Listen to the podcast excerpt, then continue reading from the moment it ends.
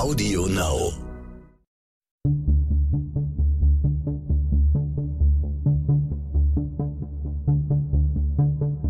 Wie überführt man einen Mörder? Warum werden Menschen zu Tätern? Und welche Abgründe können in jedem von uns stecken? Im Sterncrime-Podcast Spurensuche erzählen Ermittler und Spezialisten über ihre spannendsten Fälle und die Herausforderungen ihres Berufes.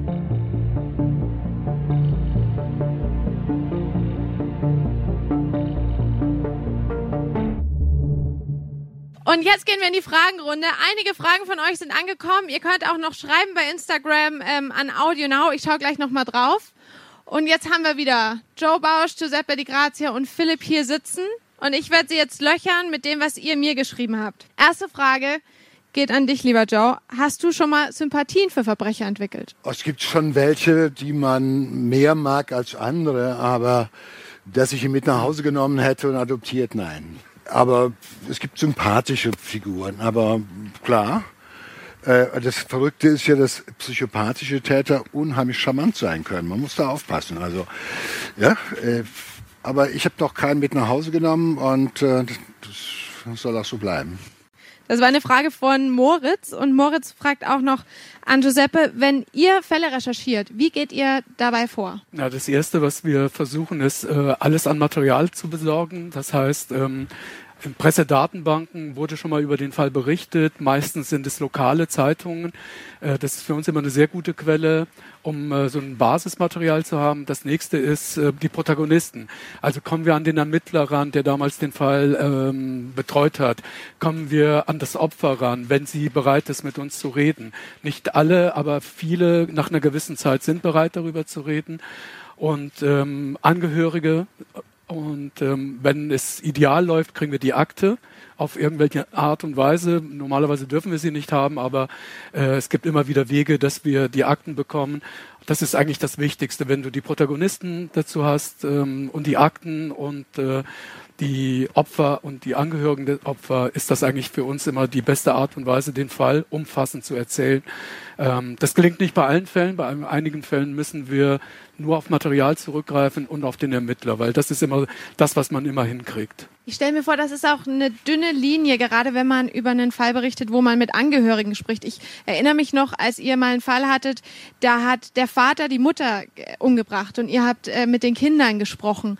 Wie schafft man es in so einer Recherche auch die Balance zu halten, dass man den Fall so erzählt, dass der Leser ihn versteht und ihn auch nachfühlen kann, aber trotzdem nicht zu weit geht ins Privatleben? Das ist äh, eine Geschichte, die damals äh, die Kollegin Annette Lache gemacht hat. Ich glaube, ähm, der, der Weg dorthin dauerte über drei Jahre. Sie hat drei Jahre lang ähm, gebraucht, um ähm, die Familie, in dem Fall Daniel, den Sohn, äh, dazu zu bekommen, dass sie äh, mit ihr spricht, die gesamte Geschichte erzählt. Die Mutter hatte nicht nur, es war, die, Mutter hatte den Vater umgebracht, war, saß im Gefängnis und hatte sich dann im Gefängnis selbst umgebracht. Das war natürlich für die Kinder, es waren drei Kinder, die da zurückblieben, unfassbar hart. Und ähm, es vergangen glaube ich, wirklich drei Jahre, bis Daniel dann als einziger aus dieser Familie bereit war, mit Annette über diesen Fall zu reden. Und es äh, war auch einer dieser Fälle, wo man dann gemerkt hat, Annette hatte sich sehr, sehr viel Zeit genommen, sehr um ihn bemüht, dass Daniel dann auch ähm, sie gebraucht hat, um auch Sachen, die er ganz, ganz lange für sich behalten hat, auch ähm, zu erzählen. Also es war auch für ihn dann wichtig, so eine Person zu haben. Und Annette hat dann das mit aller Sensibilität aufgeschrieben und ähm, ja, aber es war eine Grenze, also sehr, sehr viele Grenzen, die du da beachten musst. Ja. Irre. Also so True Crime Geschichten sind auch für uns als Journalisten nochmal eine andere Herausforderung als andere. Philipp, wie hast du dich dazu entschieden, ausgerechnet einen True Crime Podcast zu machen? Diese Frage kommt von Chiara. Ja, das war tatsächlich, das ist jetzt ein Zufall und es könnte mir als Geschleime ausgelegt werden. Aber es war tatsächlich, als ich äh, Stern Crime gelesen habe. Damit habe ich, glaube ich, so vor drei Jahren angefangen und ähm, habe damals auch schon Podcasts gehört, also diese typischen Lava-Podcasts, die es damals ja schon gab und habe dann gedacht, oh, das müsste es ja auch mal als Podcast, so True Crime ist doch bestimmt spannend. Und zu dem Zeitpunkt ähm, gab es da noch gar nicht so viel. Also so ein paar semi-professionelle Sachen, die wo auch die Aufnahmequalität so hm, war. Und da habe ich irgendwann meinem Kumpel davon erzählt, auch von einem, von einem Mordfall, den wir damals in der Redaktion behandelt hatten. Der meinte, ey, warum machst du nicht einen Podcast? Ich dachte, ja, eigentlich, ein bisschen sprechen kann ich, ein Mikro habe ich, es kann ja nicht so schwer sein. Und es war einfach wirklich nur, weil ich Bock drauf hatte. Und dass das mal so wird, dass ich mal hier sitze, vor euch allen, äh, ist natürlich absolut verrückt. Immer noch. Hendrik stellt gleich die Anschlussfrage. Hättest du damit gerechnet, dass das so erfolgreich wird, dieser Podcast? Nein, natürlich nicht. Also ich äh, überrasche mich selber damit jeden Tag wieder aufs Neue. Aber klar, also ich habe schon gesehen, dass es da noch einen Markt gibt. Also ich glaube, wenn ich jetzt, wenn es schon 50 äh, True Crime Podcasts gegeben hätte, hätte ich jetzt nicht gedacht, ich muss jetzt der 51. sein. Aber dass das so durch die Decke geht, dass ich mal hier irgendwann sitze mit Giuseppe und mit Joe, äh, das hätte ich natürlich nicht gedacht. Das stimmt. Joe, eine Frage an dich und ich weiß nicht genau, mit welchem Hintergrund der Kollege das gestellt hat, aber er fragt, kannst du verraten, wie der perfekte Mord funktioniert? Ich frage für einen Freund. Ja, genau. genau. Ich frage für auch einen nicht. Freund. Ich könnte es jetzt verraten. Also ich denke, der perfekte Mord sollte von einem gelernten Arzt oder Rechtsmediziner begangen werden. Dann sind die Aussichten am größten. Bin ich ja froh, dass du das nur in der Rolle machst, ehrlich gesagt. Ja, es braucht, glaube ich, auch ähm, viel Kenntnis. Aber ich habe auch schon Ärzte gesehen, die versucht haben zu morden und denen ist man trotzdem drauf gekommen. Also man sollte jemanden kennen, der es gut kann. Also wenn man einen Gerichtsmediziner kennt, den man vorweg schon mal fragen kann, ist man ganz weit vorne. Sehr gut. Also jetzt. Ärzte nicht mehr nur für Atteste schreiben und Krankschreibungen, äh, sondern auch dafür sehr nützlich. Wie ist das mit der Schweigepflicht im Gefängnis? Fragen Lisa und Sabrina, die hier sind. Macht mal Lichthupe. Ah, sehr gut. Okay, da hinten. Sehr gut. Hallo. Wie ist das mit der Schweigepflicht im Gefängnis? Die Schweigepflicht äh, gilt im Gefängnis genauso wie draußen auch. Ich darf nur, wenn mir jemand sagt, ich habe schon das Messer hier in der Zelle liegen, wenn der Beamte reinkommt, steche ich ihn ab. Dann werde ich was tun dagegen, das habe ich auch schon gemacht. Aber ich muss mich dann auch verantworten. Ansonsten gilt die Schweigepflicht im Knast genauso wie draußen.